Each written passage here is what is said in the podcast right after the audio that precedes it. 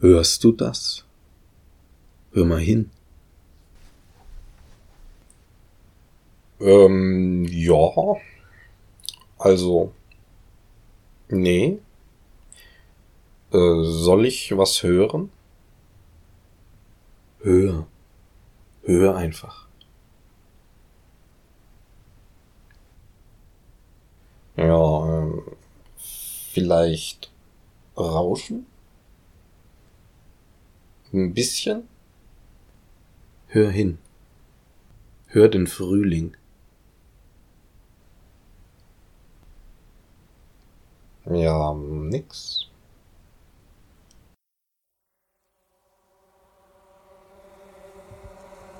Bee-Gida.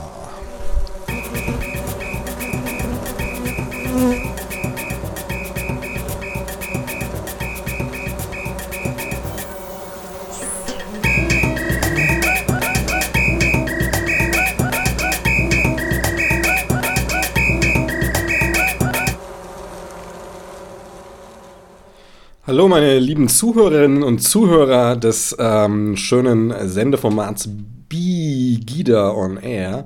Heute haben wir einen sehr interessanten Gesprächspartner, einen Bienenneurologen, möchte ich es mal etwas verkürzt ausdrücken. Und zwar den Herrn Professor Dr. Randolf Menzel, eine quasi Koryphäe in der Bienenforschung, zum Interview geladen, und da wollen wir gar nicht allzu viele Worte verlieren, denn Worte gibt es noch genug. Hier das Interview. Hallo Herr Menzel, begrüßen wir Sie zum Interview. Schön, dass Sie teilnehmen.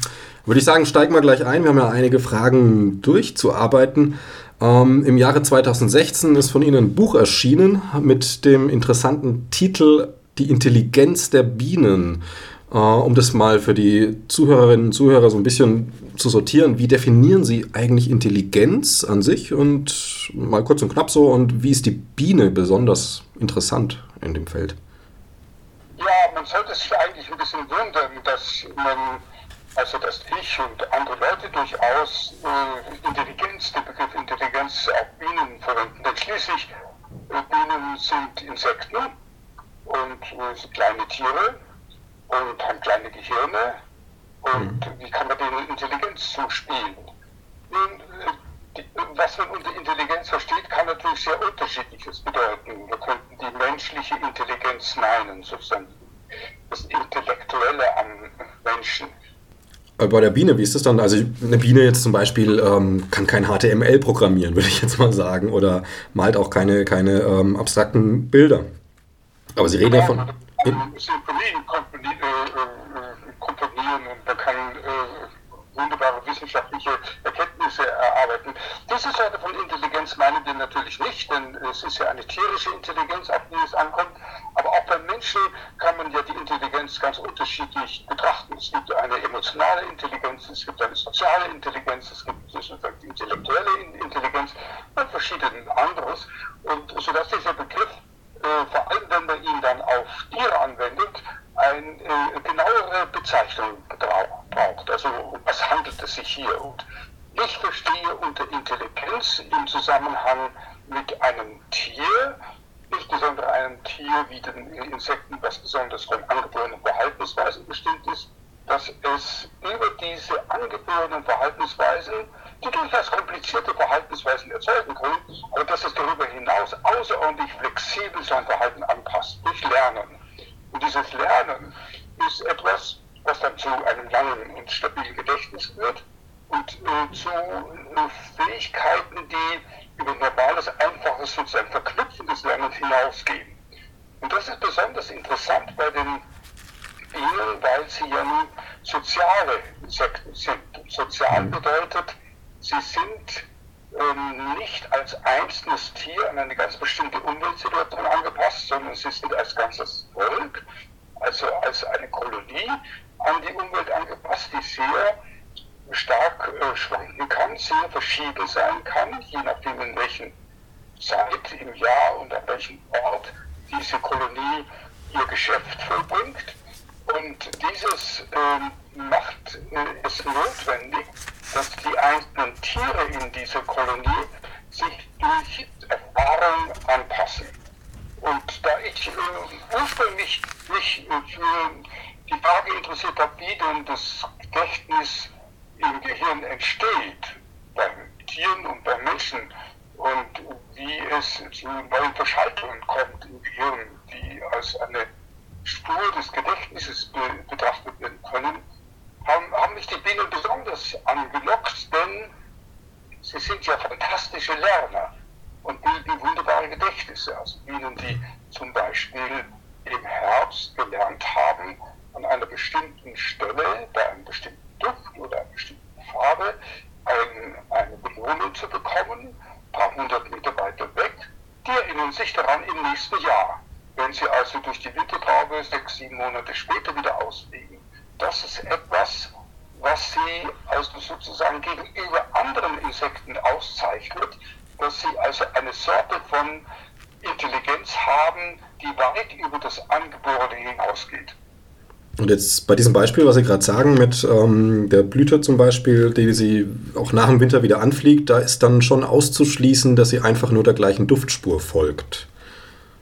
Nur wenn es eine Duftspur ist, die sie gelernt hat, die sie also nicht angeborenermaßen einfach wählt, wie das ja auch innerhalb des Volkes natürlich als ein angeborenes Verhalten vorkommt, aber wenn es draußen für das einzelne Tier etwas ist, was sich ständig wieder ändert und wechselt und dass es sich an diese Änderungen, das Wechseln durch Erfahrungen anpasst, dann handelt es sich um einen Lernvorgang und damit ist es ein Gedächtnis, was durch Erfahrung gebildet worden ist. Und da muss man ja dran denken, wie das im Verlauf der Evolution gemeinsam mit den Blütenpflanzen entstanden ist. Denn die Blütenpflanzen, die so ungefähr vor 300 Millionen Jahren sich entfaltet haben, sind ja darauf angewiesen, dass ihr genetisches Geschäft, also ihre Fortpflanzung, über einen möglichst gezielten Transport des Pollens auf die Narbe, auf die Blüte transportiert wird. Und das hat sie ja, da brauchen sie Partner. Sie brauchen also solche Partner, die dieses Transportgeschäft außerordentlich genau und spezifisch und für diese eine Sorte von Blütenpflanze durchführen und nicht einfach den Pollen irgendwo anders hinverteilen, so wie das der Wind machen würde. Und da hat sich in dieser gemeinsamen Evolution zwischen den Blütenpflanzen und den bestäubenden Insekten eine Entwicklung ergeben, bei der besonders die gut lernenden Insekten favorisiert worden sind. Die sind dann besonders gut belohnt worden, die konnten sich besonders gut von dem Nektar dieser Pflanzen die Belohnung ernähren. Und das hat auch dazu geführt, dass auf die Weise die verschiedenen Blütenpflanzen außerordentlich unterschiedliche Blüten entwickelt haben. Verschiedene Farben, verschiedene Düfte, verschiedene Formen, verschiedene Konstruktionen, mit der sie sich gegen das Auswaschen ihres Pollens und durch den Regen und den Wind schützen können, was dann wiederum dazu führen muss, dass diese bestäubenden Insekten diese Blüten sehr gut manipulieren können. All dieses ist also ein koevolutives Geschäft, bei dem beide Partner einen Vorteil haben.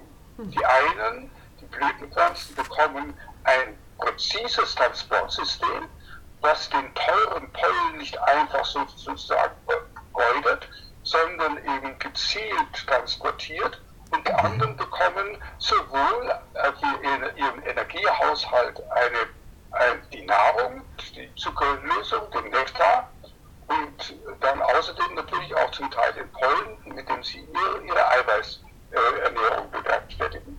Und das ist etwas, was dazu führt, dass sowohl die Intelligenz, also dieses Lernvermögen, dieses besonders gute Gedächtnis, wie auch die Wahrnehmung der Umwelt besonders differenziert wird. Also sie müssen dann besonders gut Farben unterscheiden können, wenn die Blütenpflanzen Farben als Signal verwenden, für ihre spezifischen Blüteneigenschaften sind sie besonders gut den Duft unterscheiden können, wenn die Blütenpflanzen diesen Duft einsetzen als ein Merkmal für ihre eigene Art, oder die Konstruktion, dann müssen Sie also besonders viel manipulatorisches lernen.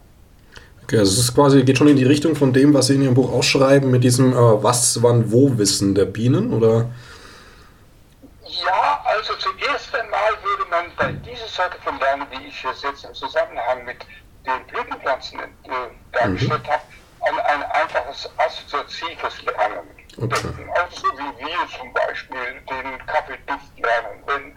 Der ist uns nicht angeboren, dass Kaffee gut schmeckt und dass er süß sein kann und dass es so und so riecht. Das lernen wir. Das Was, Wann, Wo Wissen ist ein Lernen, das in gewisser Weise die Wahrnehmung von sich selbst notwendig macht. Das ist sozusagen, ich bin irgendwann, irgendwo und habe etwas Bestimmtes, etwas gelernt. Und diese Kombination bezieht sich auf mich. Also wenn jetzt eine Situation entsteht, wo dieses frühere Gelernte wieder relevant ist, zum Beispiel es ist notwendig, Pollen zu sammeln für die Bienen, dann wird dieses Gedächtnis hinsichtlich des Ortes, hinsichtlich des Was, nämlich des Pollen, und hinsichtlich des Wo, an welcher Stelle, wird aufgerufen und auf das Tier muss das dann so erleben, als ob es selbst ist, die dieses Erlebnis hatte. Also eine gewisse Selbstwahrnehmung, also Ich-Bewusstsein ist natürlich ein großes Wort jetzt für ein Insekt, aber schießt dann schon in so ein bisschen in diese Richtung, ne? Naja, also sagen wir mal, ein Bienenbewusstsein oder eine bestimmte Sorte von Ebene, von Komplexität, von dem Erleben von sich selbst, da muss man sich klar sein, für jedes Tier, das gilt für den Regenwurm und für jede andere Tiere auch, ist das Unterscheiden zwischen dem, was mein eigener Körper erzeugt und was die Umwelt erzeugt, ist eine ganz wichtige Unterscheidung und alle Tiere haben diese Fähigkeit zu unterscheiden zwischen dem, was sie selbst erzeugen an Wahrnehmungen, an Reizen, Wahrnehmungen dazu und was von ihnen unabhängig aus der Umwelt kommt. Das ist bereits schon eine solche Art von elementarer, niedrigster Form von Ich-Erlebnis, also ein für das Tier jeweils spezifische Sorte von Selbstwahrnehmung. Und dieses Was-Wann-Wo-Wissen geht natürlich weit darüber hinaus, denn das ist ja sowas wie ein Wissen um das eigene Erleben in der Vergangenheit, was dann von Bedeutung wird, wenn es in die Zukunft hinein projiziert wird. Und die Frage, die außerordentlich spannend ist, haben Bienen so etwas wie Erwartungen für Zustände, die sie früher einmal erlebt haben und die für sie günstig sind oder ungünstig sind und die sie wieder erleben werden in der Zukunft, wenn sie etwas Bestimmtes tun. Und da kann ich Ihnen viele Beispiele, aber vor allem aus der Navigation und der Orientierung im Raum und aus der Kommunikation mit dem Schwänzkranz erzählen. Aber ein bestimmtes, da können wir auch gerne noch darauf zu sprechen kommen, aber ein anderer Aspekt für diese Ich-Wahrnehmung ist ja auch die, ob die Tiere Schmerz empfinden. Also haben sie eine Erfahrung, dass etwas gefährlich für den Körper schädlich ist, wenn aus der Vergangenheit, was sich also auf ihren eigenen Körper bezieht. Genau, da gibt es ja diese, sag ich mal, zwei Sichtweisen. Man könnte einerseits sagen, okay, da ist eine Schmerzwahrnehmung da. Andererseits vielleicht auch nur ein roboterhafter Wirkmechanismus. Ein Reiz erzeugt eine Wirkung, Nerve reagiert und das war's. Also wo sehen Sie das dann bei den Bienen? Ganz richtig. Also wir wissen voneinander, dass wir Schmerzen haben, weil wir unser eigenes Erleben wieder gespiegelt sehen in den, was uns andere Menschen durch ihre Signale mitteilen. Also, dass die Tränen fließen, dass man Aua sagt und so weiter. Viele solche Kommunikationsebenen. Diese Sorte von Kommunikation haben wir natürlich mit anderen Tieren prinzipiell nicht. Wir können also nicht einmal von einem Hund oder von einem Pferd sagen, dass er Schmerzen empfindet, so wie wir es sagen können von anderen Menschen. Naja, da ist ja dieses bewusste, reflektierte Empfinden drin, aber Empfinden muss ja nicht unbedingt so bewusst sein auch, oder? Das ist ganz richtig. Also die Frage ist jetzt, also gibt es eine Art von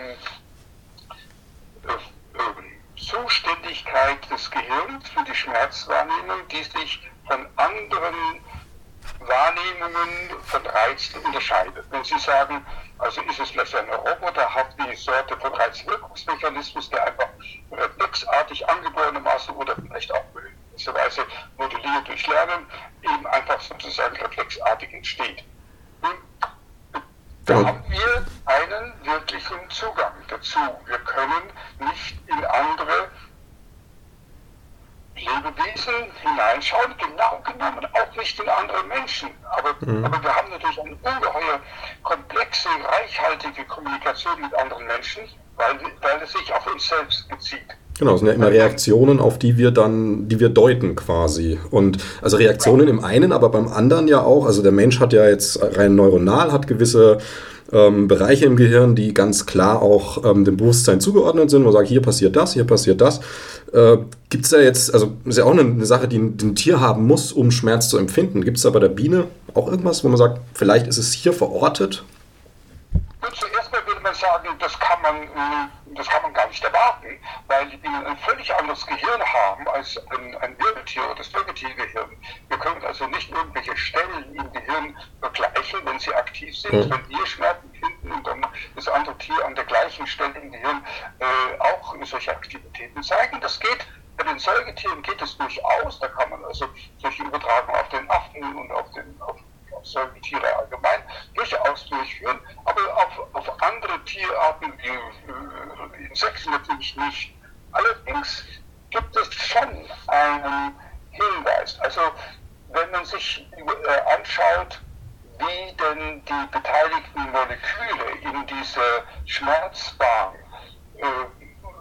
bei Menschen zum Beispiel, wo wir es also mit dem Subjektiven verbinden können, wie das funktioniert, da weiß man, dass es also zum Beispiel die Endorphine gibt, die dann den Schmerz begrenzen können und reduzieren können.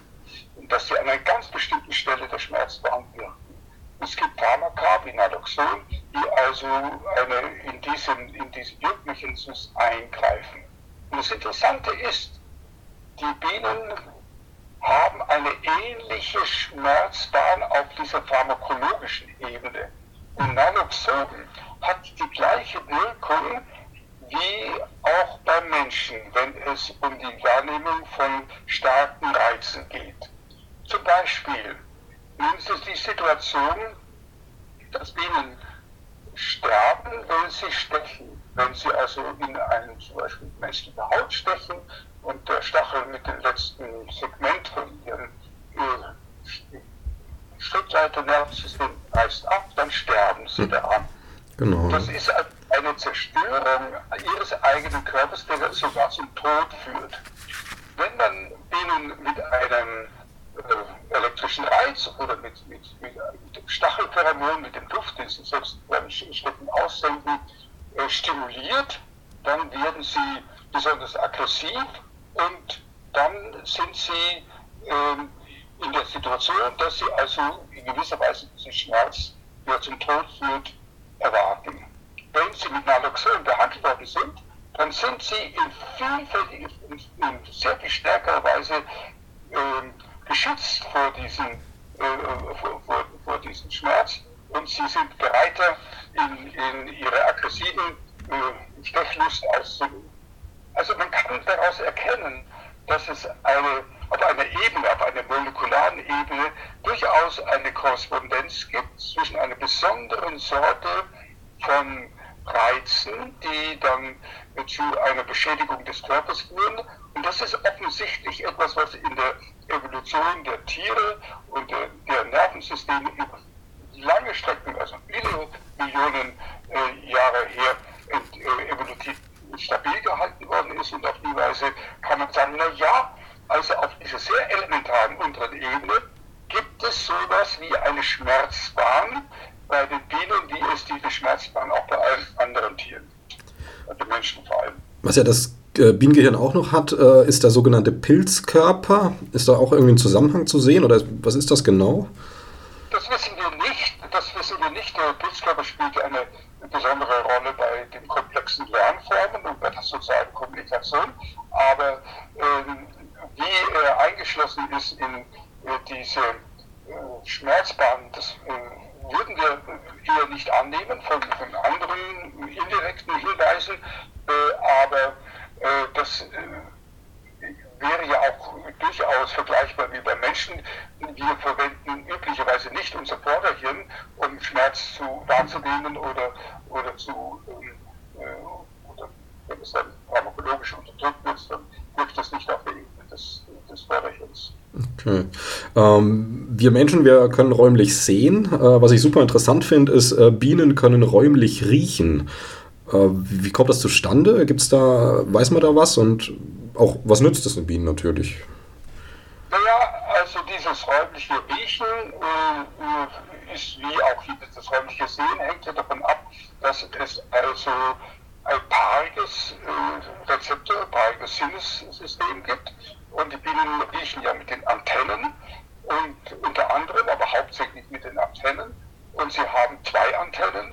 Und wenn also etwas mit einer unterschiedlichen Konzentration oder einer unterschiedlichen zeitlichen Aufeinanderfolge auf die Antennen auftrifft, dann kann das zu einer räumlichen Vorstellung, einer räumlichen Dimensionswahrnehmung führen. Das ist bei den Bienen insbesondere wichtig, wenn sie diese Duftmerkmale in den Blüten abtasten. Wenn sie also dort hineinkriechen und dann sind die Antennen außerordentlich aktive, herumsuchende Sinnesorgane, die vieles wahrnehmen, aber auch die Duftstellen. Und diese Duftstellen in den Blüten sind sehr präzise angeordnet, Pflanzen sehr spezifisch auch, weil verschiedene Blüten in verschiedenen Pflanzenarten unterschiedlich, und das lernen die Bienen auch dann sehr schnell, und sie können auf die Weise zum Beispiel rechts und links und vorne und hinten und so, also sozusagen räumlich dieses Muster von nacheinander und parallelen rechts und links wahrgenommenen Duftwahrnehmungen unterscheiden. Das kann man ganz leicht prüfen, dass das so ist, wenn man zum Beispiel die Antennen überkreuzt und so verklebt, dass die rechte Antenne nach links schaut und die linke Antenne nach rechts schaut, dann interpretieren sie alles falsch. Dann haben sie also sozusagen dann ist die Welt in Seiten verkehrt. Okay. Und dann wenden sie sich dann eben in die falsche Richtung. Und, also ich meine, wir Menschen, wir haben zwar zwei Nasenlöcher, ein Riechapparat aber nur, und die Antennen, das sind schon quasi dann zwei Riechapparate, mal einfach gesagt. Ja, ganz richtig, und sehr aktiv. Sie sind also so, sozusagen aktive Riechorgane. Wir haben ja auch in gewisser Weise ein aktives Riechen, weil wir schnüffeln oder rein oder sozusagen nacheinander Proben nehmen über die Nase. Und wenn wir das, wir können das ja beim Hund sehr gut beobachten, besser als bei Menschen, wenn er eine Spur folgt, dann schnüffelt er hier und rechts und links und macht aufeinanderfolgende Proben. Und diese aufeinanderfolgenden Proben, die dann in verschiedene Konzentrationen gehen, kann sogar in einem Sinnesorgan, wo nicht rechts und links direkt im Eingang schon unterschieden wird, in der Zeitfolge zu einer räumlichen Vorstellung werden. Aber bei den Bildern ist es so, das ist also räumlich dadurch, dass es vor allem gleichzeitig rechts und links wahrgenommen wird, verglichen werden kann, aber auch die zeitliche Aufeinanderfolge spielt eine ganz wichtige Rolle dabei. Okay, also schon ein Qualitätssprung zu dem, wo wir jetzt sagen, okay, ich kann auch richtig riechen, der Duft kommt vielleicht eher von links oder eher von rechts, aber... genau, ja. Vielleicht, wenn wir bei den Antennen sind, da würde ich gerne erwähnen, dass Antennen also nicht nur riechen, zum Riechen da sind, sie können natürlich auch die Feuchtigkeit messen, sie können den CO2-Gehalt messen, was ja für die Kolonie außerordentlich wichtig ist, dass nicht CO2, dass die Bienen alle ausatmen in der dichten Kolonie, in Gebäude, dass das kontrolliert wird, dass in Flächen dann der Wind erzeugt wird, dann wieder Sauerstoff angesaugt wird. Aber sie können eben auch mit den Antennen, wahrscheinlich sogar auch mit den Haaren auf dem Körper, können sie elektrostatische Felder wahrnehmen. Okay. Und ist besser verstehe.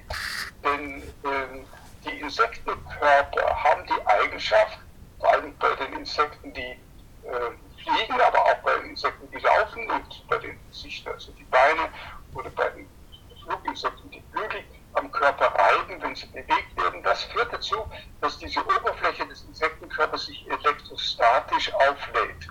Und elektrostatisch bedeutet, also wir kennen das zum Beispiel, wenn wir ein Nylonhemd anhaben und wir gehen zur Türklinke und dann macht es Knack. Mhm, genau. Und wir von der Hand auf die Türklinke springen. Das ist elektrostatisch. Und bei uns ist das, weil wir ja eine leitende Oberfläche auf der Haut haben, breitet sich die elektrostatische Ladung über die ganze Haut aus. Nur in den Haaren. Die Haare können nicht, da bleibt die Ladung hängen.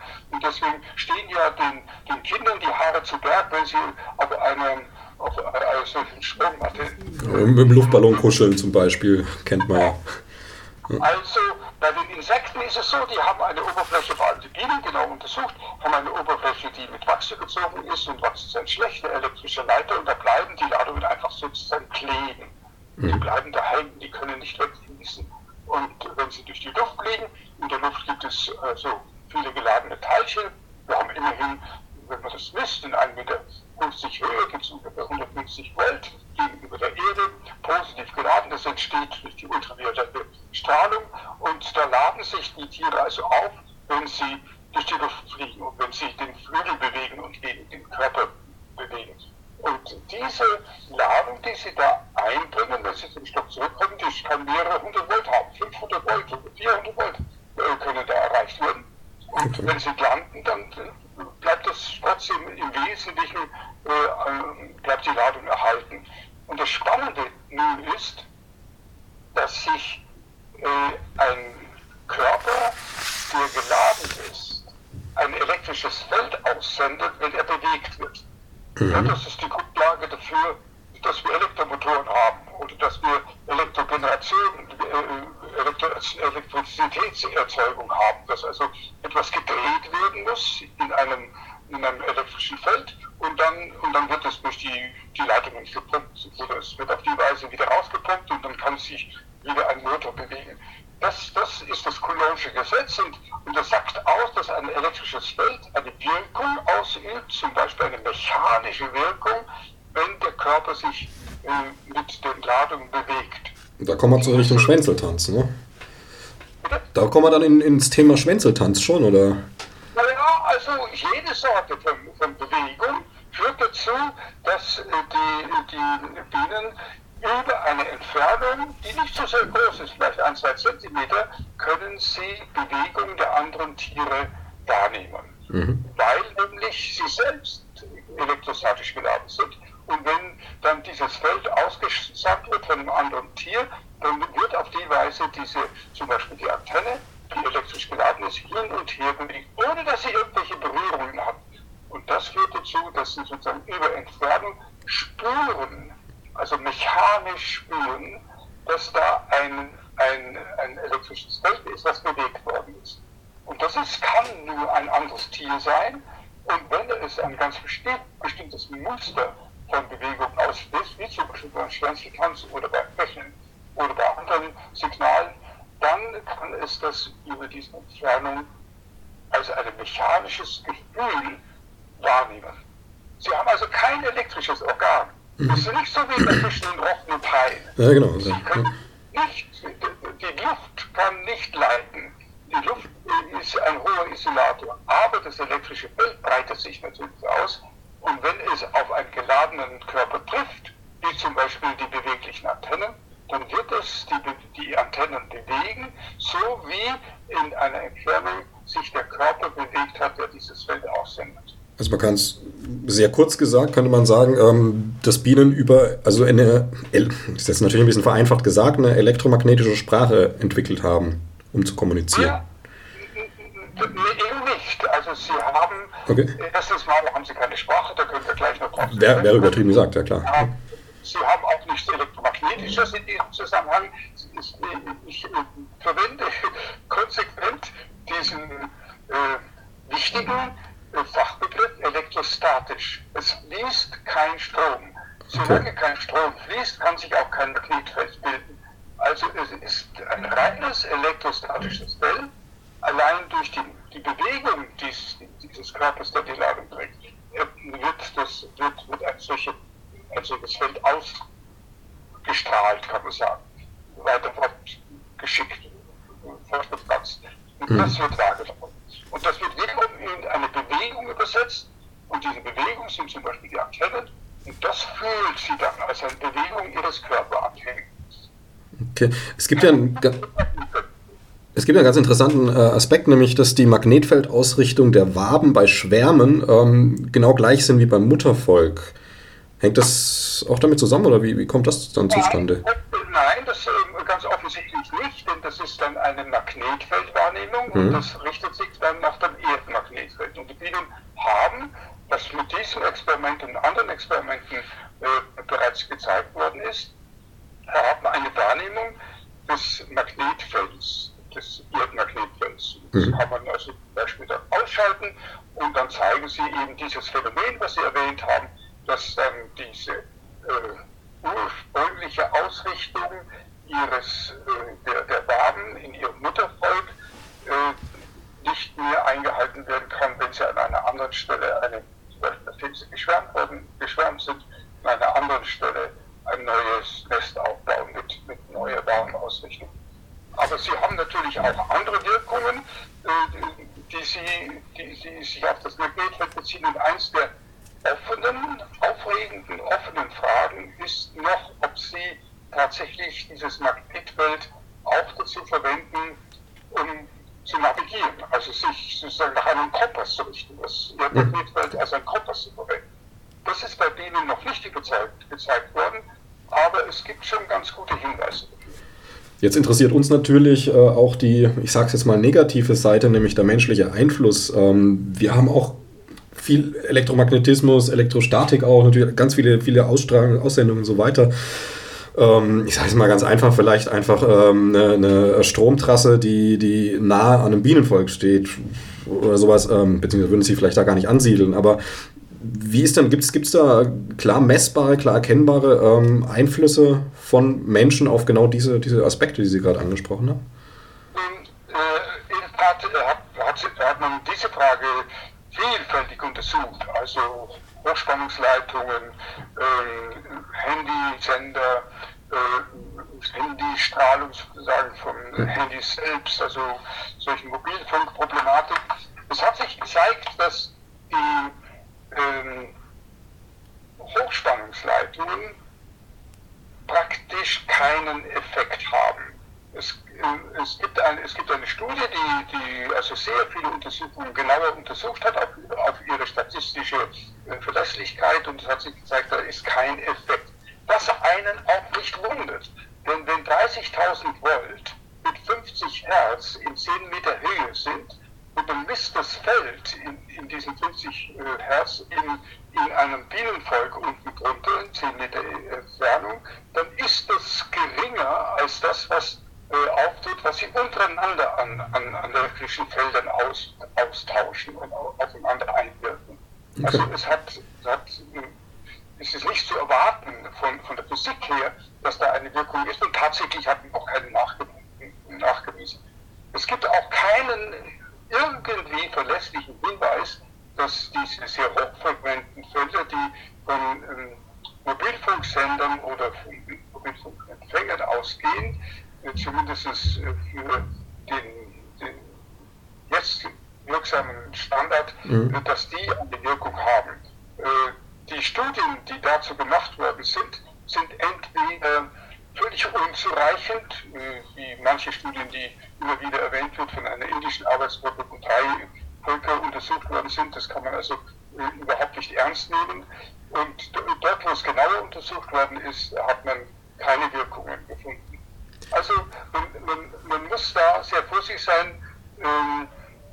Der G5-Standard, der sich ja jetzt dann etabliert, der ist noch nicht genauer untersucht worden. Das braucht ja immer eben diese praktische Anwendung, aber es gibt keinerlei Hinweis darauf, dass das eine Wirkung auf die Bienen hätte, auf ihre Kommunikation oder auf sonstige physiologische Vorgänge bei Bienen. Okay, ich würde mal so ein bisschen weg von dem Thema. Sie und Ihre Arbeitsgruppe, Sie beschäftigen sich auch viel mit einer ganz anderen Sache, nämlich der Wirkung von bestimmten Pestiziden, vor allem auch auf das Navigationsverhalten der Bienen. Wie ich so gelesen habe in dem Buch, haben Sie anfänglich industrielle Unterstützung. Macht natürlich erstmal Sinn, da ist Geld da, da kann man mehr forschen.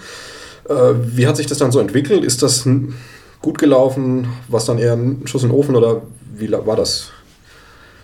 Ja, also wenn man solche Studien anfängt, die etwas mit der möglichen Auswirkung der Ergebnisse auf industrielle Handelspraktiken oder Anwendungsplätze, da muss man natürlich besonders vorsichtig sein. Ich habe in den Jahren, in denen ich solche Untersuchungen über die Neonicotinoide, die ja eine ziemliche Sorte von Pflanzenschutzmitteln und Insektiziden darstellen, durchgeführt habe, da habe ich keinerlei Geld von irgendeiner Industrie angenommen oder verwendet. Das würde sich auch ausschließen. Wichtig ist, dass man in diesem Zusammenhang völlig neutral, also unvoreingenommen an die Problematik herangeht. Wir sind ursprünglich davon ausgegangen, dass wir den Wirkmechanismus der Neonicotinoide auf der Ebene des Gehirns der Biene untersucht haben. Wir sind ja nun Neurobiologen und wir haben uns vor allem dafür interessiert, dass diese Neonicotinoide, aber eine ganz bestimmte Sorte von Molekül, eine dramatische Wirkung ausüben. Und diese Moleküle waren für uns besonders spannend, weil sie bei der Gedächtnisbildung infolge von Lernvorgängen eine zentrale Rolle spielen. Und nachdem wir solche Laboruntersuchungen, also mit physiologischen Untersuchungen durchgeführt haben, haben wir uns natürlich dann gefragt, sind denn die Mengen, also die Dosis dessen, was die Tiere unter den Bedingungen aufnehmen, wie die Neonicotinoide in der Landwirtschaft angewandt werden, haben die da eine Wirkung. Und das haben wir dann gefunden. Und da war halt dann sehr wichtig, dass man sich auf eine Fragestellung oder einen experimentellen Zugang konzentriert, den man sehr präzise verifizieren kann. Also immer genau solche Experimente durchführen, wo man die entsprechenden kritischen Kontrollexperimente dazu hat, wo man irgendwelche Effekte von den Kolonien und den Tieren, die man verwendet, ausschließen kann, wo man das Verhalten, was dann verändert werden könnte, sehr genau quantifizieren kann. Und da haben wir natürlich die Lernuntersuchungen gemacht. Wir haben untersucht, wie der Schlaf sich ändert, wenn sie Neonicotinoide aufnehmen. Und wir haben untersucht, wie sie navigieren können, wie ihre Tanzkommunikation sich verändert. Und da muss man sagen, sind die Effekte schon wirklich dramatisch, sind so sozusagen geradezu erschreckend für mich, weil es nämlich bedeutet, dass die Dosen, die sie unter diesen Bedingungen aufnehmen, wenn bestimmte Sorten von Neonicotinoiden, auch die, die jetzt zu einem großen, überwiegenden Anteil angewandt werden, die sogenannten Neonicotinoide, die für Bienen nicht gefährlich sein sollen, die sind aber für dieses Verhaltenseffekte außerordentlich wirksam. Und sie können dann nicht mehr so gut navigieren. Sie stellen nahezu fast in unseren Experimenten die Tanzkommunikation ein und das Schlafverhalten ist massiv verändert. Okay. Überhaupt das Bienenschlafen ist ja ganz vielen Leuten gar nicht bewusst. Viele denken einfach auch gar nicht drüber nach. Es ist eine Biene, die fliegt rum und was macht sie, wenn man sie nicht sieht? Zu der Frage, was macht sie, wenn man sie nicht sieht, also im Schlaf? Wir Menschen, wir haben ja verschiedenste Mechanismen im Schlaf, also auch Sortierungen, über auch lernfähig, also Lernmechanismen, die im Schlaf passieren. Gibt's da Dinge bei der Biene, wo Sie sagen, okay, die lernt im Schlaf? Mal einfach gesagt, oder wir? Ja, wir lernen auch nicht im Schlaf, sondern wenn die Frage ist eine andere. Welche Wirkung hat der Schlaf auf die Gedächtnisbildung? Dazu muss ja der Lernvorgang vorher gewesen sein. Genau, dass es sich halt dann setzt. Wir wissen, dass Lernen zu einer ganzen Fülle von unterschiedlichen Stadien wird, in denen das Gedächtnis gebildet wird. Das Schlagwörter Kurzzeitgedächtnis, Mittelzeitgedächtnis, Langzeitgedächtnis, störbares Gedächtnis, nicht störbares Gedächtnis. Das sind alles Zustände, die nach dem Lernen folgen. Und da ist für uns zum Beispiel als Menschen besonders wichtig, dass man in bestimmten Schlafphasen, also solche, die man zum Beispiel als sogenannte Slow Wave Sleep, also ein Tiefschlaf in einem bestimmten Zustand von Gehirnwellen, dass in diesen Stadien das Neugelernte, am Tag zuvor Neugelernte, dann besonders gut gebildet wird, in ein Gedächtnis, ein stabiles Gedächtnis umgewandelt wird, wenn diese Phasen des Tiefschlafs ungestört und häufig und andauernd durchgeführt werden. Und das ist neben den vielen anderen Funktionen, die Schlaf hat, ist das eine sehr spannende Frage, weil es ja bedeutet, dass das Gehirn in dem Moment, wo es nicht mehr mit der Welt in Verbindung steht, ja, die Sinnesorgane sind sozusagen abgeschaltet, die Muskeln sind entspannt. In dem Augenblick gibt es Phasen während diesem Ruhezustand des Körpers, in dem das Gehirn besonders aktiv ist, sich sozusagen selbst zu trainieren, im Sinne von Gedächtnisbildung. Das haben wir bei den Bienen nachvollzogen. Wir haben die Bienen zum Beispiel am Tag vorher darauf dressiert, dass ein Wärmestimulus, eine höhere Temperatur dazu führt, dass sie belohnt werden, aber nur dann, wenn vorher in einem längeren Zeitraum von ihr ein bestimmter Duft wahrgenommen worden ist. Es gibt sozusagen eine Situation, eine duftgeprägte Situation, in der kann ein bestimmter Lernvorgang erfolgen. Nun geben wir den Bienen, wenn sie schlafen, oder im Vergleich natürlich, wenn sie nicht schlafen, oder wenn es andere Kontrollexperimente, wenn sie schlafen, geben wir ihnen diesen Duft. Genau das gleiche Experiment ist beim Menschen gemacht worden. Beim Menschen führt dazu, dass er am nächsten Tag ein besseres Gedächtnis hat. Und bei Bienen führt es genauso dazu, dass die Bienen ein besseres Gedächtnis haben für diesen Wärmestimulus, was sie durch Belohnen des Wärmestimulus gelernt haben. Also heißt das, dass die Bienen nicht nur einen Schlaf haben, der auch dazu führt, dass ihre Sinnesorgane abgeschaltet werden, dass die Muskeln entspannt sind, dass sie sich irgendwo in einen normalen Stock in eine Ecke hängen, da krabbeln die anderen Tiere drüber und sie reagieren überhaupt nicht drauf.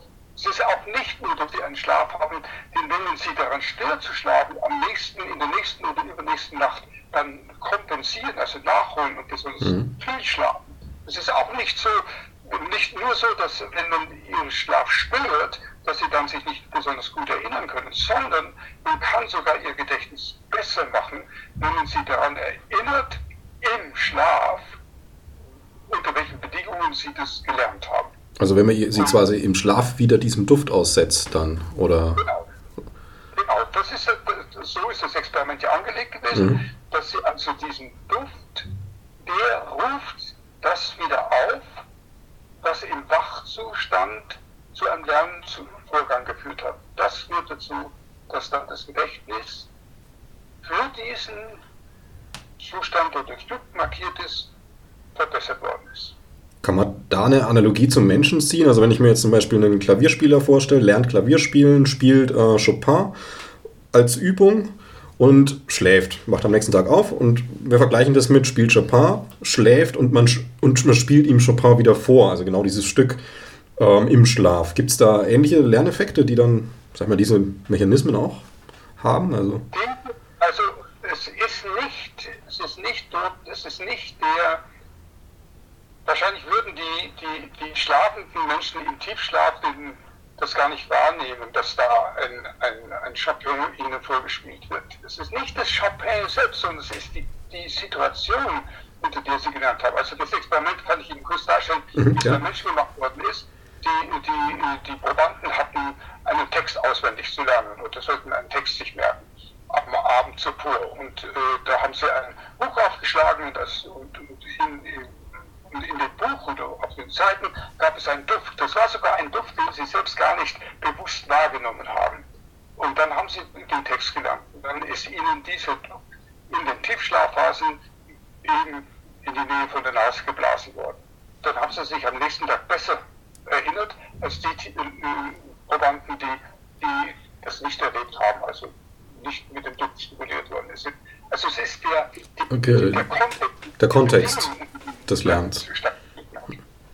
Also der Kontext des Gelernten im Wach wird dann nochmal aufgerufen durch den Duft und das Lernen selber, das Gelernte selber kommt nicht mehr rein, sondern wird dann halt dadurch besser verfestigt.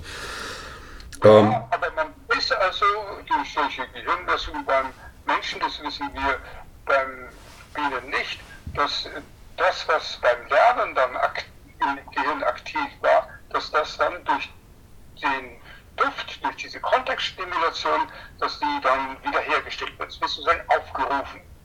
Und dieses Aufrufen führt dazu, dass dann das Gehirn sich selbst organisiert. Nochmal zurück zu den Neonicotinoiden und Bienengehirn im Allgemeinen. Können Sie mal ein bisschen beschreiben, also was konkret das für Auswirkungen sind, die man dann im Verhalten, in den Fähigkeiten und so weiter sieht, durch die Schädigung eben? Also, wir haben es vorab gefragt, können Sie das Gedächtnis, was Sie brauchen, um sicher nach Hause zurückzukommen, wenn Sie einen Sammelflug durchgeführt haben, können Sie das dann auch unter Einwirkung der Neonicotinoide abrufen? Und das ist dann eben reduziert. Sie können es mitunter gar nicht abrufen, andere Tiere können es sehr schwer abrufen, sind länger unterwegs, andere Tiere kommen nie wieder nach Hause an, weil sie eben in dem Abrufen des Gedächtnisses, das ja ein komplexes Gedächtnis ist für die Navigation, um wieder über manchmal mehrere Kilometer nach Hause zurückzukommen, um dieses Gedächtnis eben erfolgreich zu verwenden. Dazu muss man die Tiere sehr genau in ihren Navigationsverhalten untersuchen. Wir haben ja ein besonderes Radargerät, da legen wir den Bienen solche Antennen auf, und das sind massive Antennen, also Transponder, und da können wir ihre Flugbahn über eine größere Strecke aufnehmen und wir können dann sehen, warum sie nicht nach Hause kommen, wo sie verloren gehen und warum sie in die verschiedenen Richtungen fliegen. Und das lässt sich dann sehr genau in Verbindung bringen mit dem, was Sie vorher an diesen Neonicotinoiden aufgenommen haben. Wenn man die Frage stellt, wie Ihr Tanzverhalten sich verändert, dann muss man natürlich die Tiere, wenn sie solche geringsten Dosen von Neonicotinoiden aufnehmen, zum Beispiel über längere Zeit, über mehrere Tage oder eine ganze Woche oder 2 Wochen lang, wo sich das langsam in ihrem Gehirn akkumuliert, dann sieht man, dass erst im Laufe der Zeit, obwohl sie nur geringste Mengen in ihren Körper und in ihr Gehirn aufnehmen, tatsächlich dazu führen, dass sie eine solche Tanzkommunikation mehr durchführen. Sind das dann Langzeitwirkungen? Also wenn ich mir jetzt überlege, okay, man hat ein Bienenvolk, das ist gerade akut mit Neonicotinoiden beeinflusst, damit gesprüht und so weiter, dann sind diese Schaden natürlich da. Wenn man dieses Volk jetzt nimmt und setzt es in einen natürlichen Raum, also bleiben die Wirkungen länger bestehen? Also ist das ein Schaden, der an der Biene bleibt? Nein, also erstes Mal werden natürlich Neonicotinoide auch abgebaut. Und sie werden ausgeschieden und sie werden sich, je nachdem, wie die Situation ist, werden sie aber wiederum in Honig angereichert und dann werden die Larven von diesem kontaminierten Honig gefüttert und dann Pollen und das führt dann dazu, dass dann auch die Schädigung in der Entwicklung bei den Larven zu beobachten ist. Also es ist ein komplexes Zusammenhang zwischen dem, was auf der Ebene der einzelnen Tiere passiert und was auf der Ebene der ganzen Kolonie passiert. Und natürlich, wenn man, sagen wir mal, ein Volk, wie in den Experimenten, auch in manchen Untersuchungen, das gemacht worden ist, 3 Wochen lang einem gespritzten Rapsfeld aussetzt und nachher dann dort wegtransportiert und dann mehrere Monate sie in einer nicht belasteten Umwelt liegen lässt und dann sich fragt, sind die jetzt geschädigt? Dann findet man zum Beispiel hinsichtlich der Überwinterungsrate findet man dann keinen Effekt. Aber wenn man sich genauer anschaut, wie die Entwicklung der Larven aussieht und was alles noch in dem Honig gespeichert ist, dann sind die Effekte sehr wohl noch vorhanden.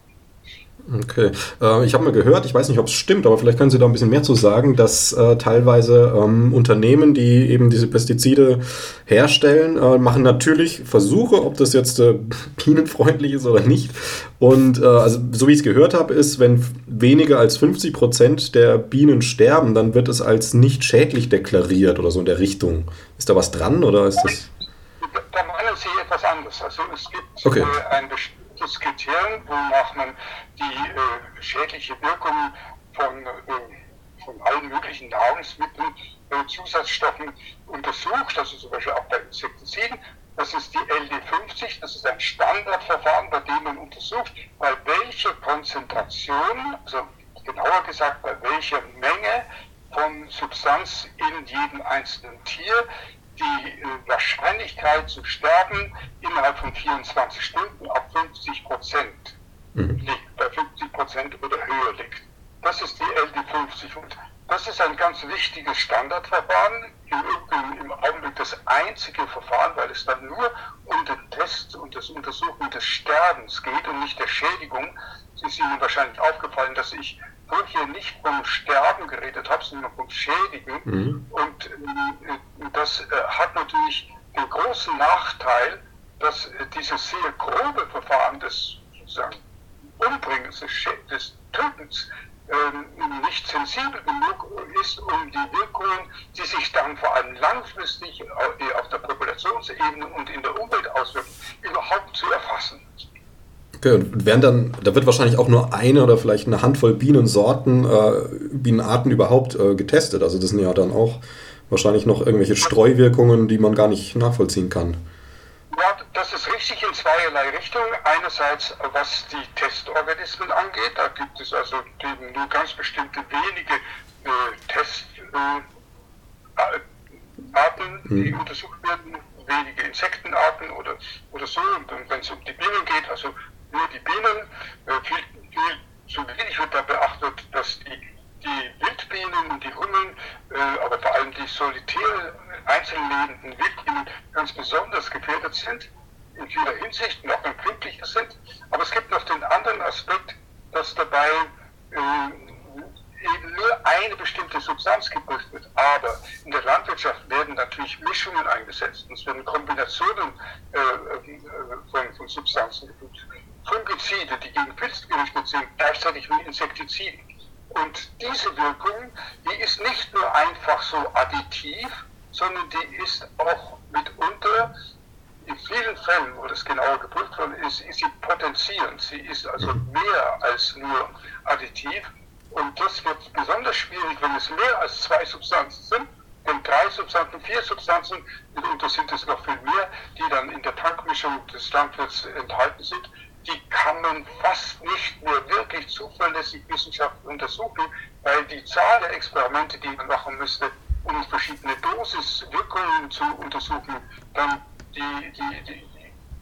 die Kombination, die daraus erwächst, ob das von der Kombination abhängt, von welchen Konzentrationsverhältnissen, das ist außerordentlich kompliziert und wird auch in der Tat viel zu wenig versucht. Okay. Woher kommt es? Weil wenn ich mir das jetzt so anhöre, also Ihre Argumentation ist für mich super schlüssig, einfach zu sagen, man muss da aufpassen und besser gar nicht benutzen oder auch verbieten diese Stoffe oder diese Mischungen und so weiter. Aber es wird ja benutzt und da wird dann einfach 2 Augen zugemacht und weggeschaut oder warum kommt das? Nein, das kann man nicht so sagen. Also denken wir mal an DDT, ist verboten worden wegen solchen Ergebnissen. Okay. Das Lindan, das mit Hexaglozyklenzahn ist verboten worden, wegen solcher massiven Schädigung. Allerdings, die beiden dieser Substanzen aus der Vergangenheit waren die Wirkungen nicht nur auf Tiere, sondern eben auch auf den Menschen. Und das hat dann besonders drastische Folgen natürlich. Ist ja beim Glibifuss-Sard das Gleiche. Da geht es ja ganz viel um den eventuellen Krebs beim Menschen. Ist natürlich auch schlimm, aber die Tiere sind halt auch wichtig. Also. Da geht es also zum Beispiel um die besonders wichtigen Tiere, sagen wir mal die Insekten, die bestäubenden Insekten, die ja nun ein Geschäft für uns erledigen, was wir nicht ersetzen können und was Milliarden wert ist und was, wenn es wegfallen würde, natürlich zu einer massiven Beeinträchtigung unserer Nahrungskette bedeuten würde. Selbstverständlich, da stimme ich Ihnen vollkommen zu, das ist eine ökologische Ebene. Aber es ist natürlich auch klar, dass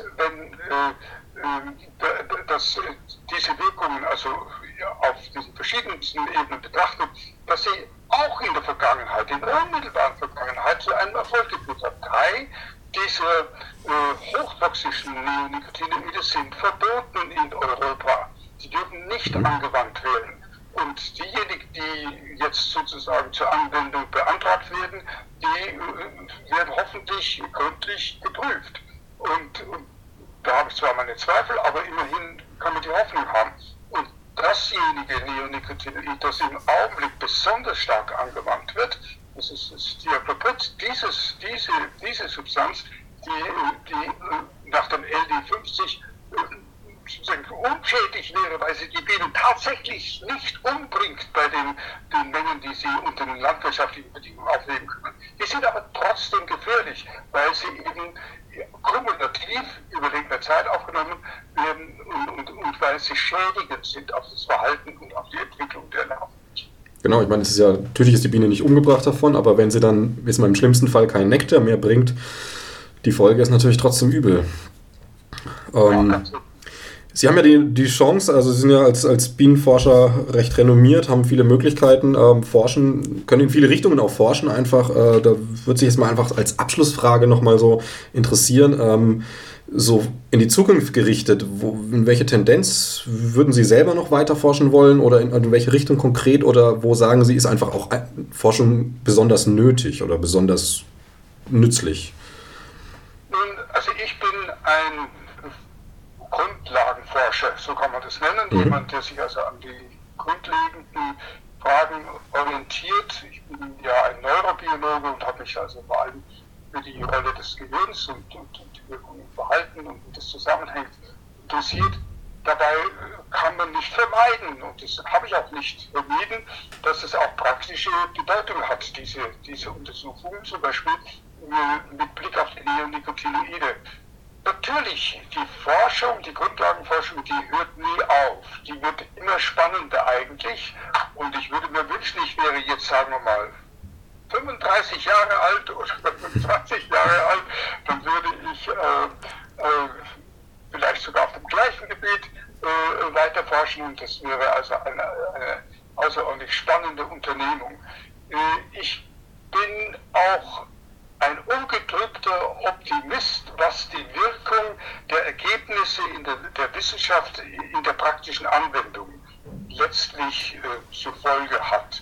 Zwar erleben wir gerade im Augenblick, also in den letzten 10 Jahren oder so, aufgrund einer übermächtigen Lobbyarbeit von der beteiligten Pharmaindustrie, dass das immerzu verhindert und wird, diese Auswirkungen der Grundlagenforschung auf die praktische Anwendung, weil immer so getan wird, als ob es unersetzt, dass es nicht ersetzt werden kann, diese Sorte von Landwirtschaft, die wir betreiben. Und das glaube ich nicht.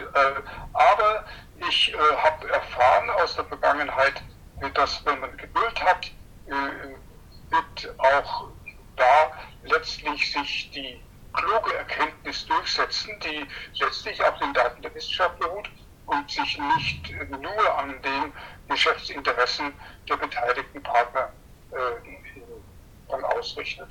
Aber das ist eine Haltung, die mich mehr als den Bürger in unserer demokratischen Gesellschaft betrifft und der eben, wo ich immer nur sagen kann, ja, alle anderen Leute sollten auch aufpassen und genauer hinschauen, welche Lobbyarbeit auf der Ebene der Politik betrieben wird, damit wir mit unserem demokratischen System auch mühsam und langsam, aber doch letztlich dann erfolgreich die Erkenntnisse der Wissenschaft anwenden können.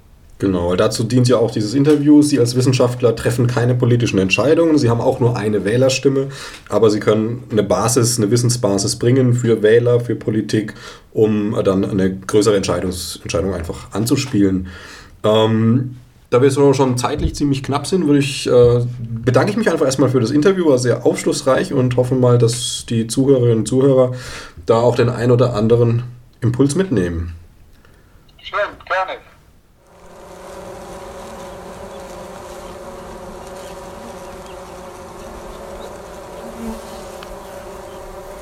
Rette die Zukunft auf Bee-Gida.de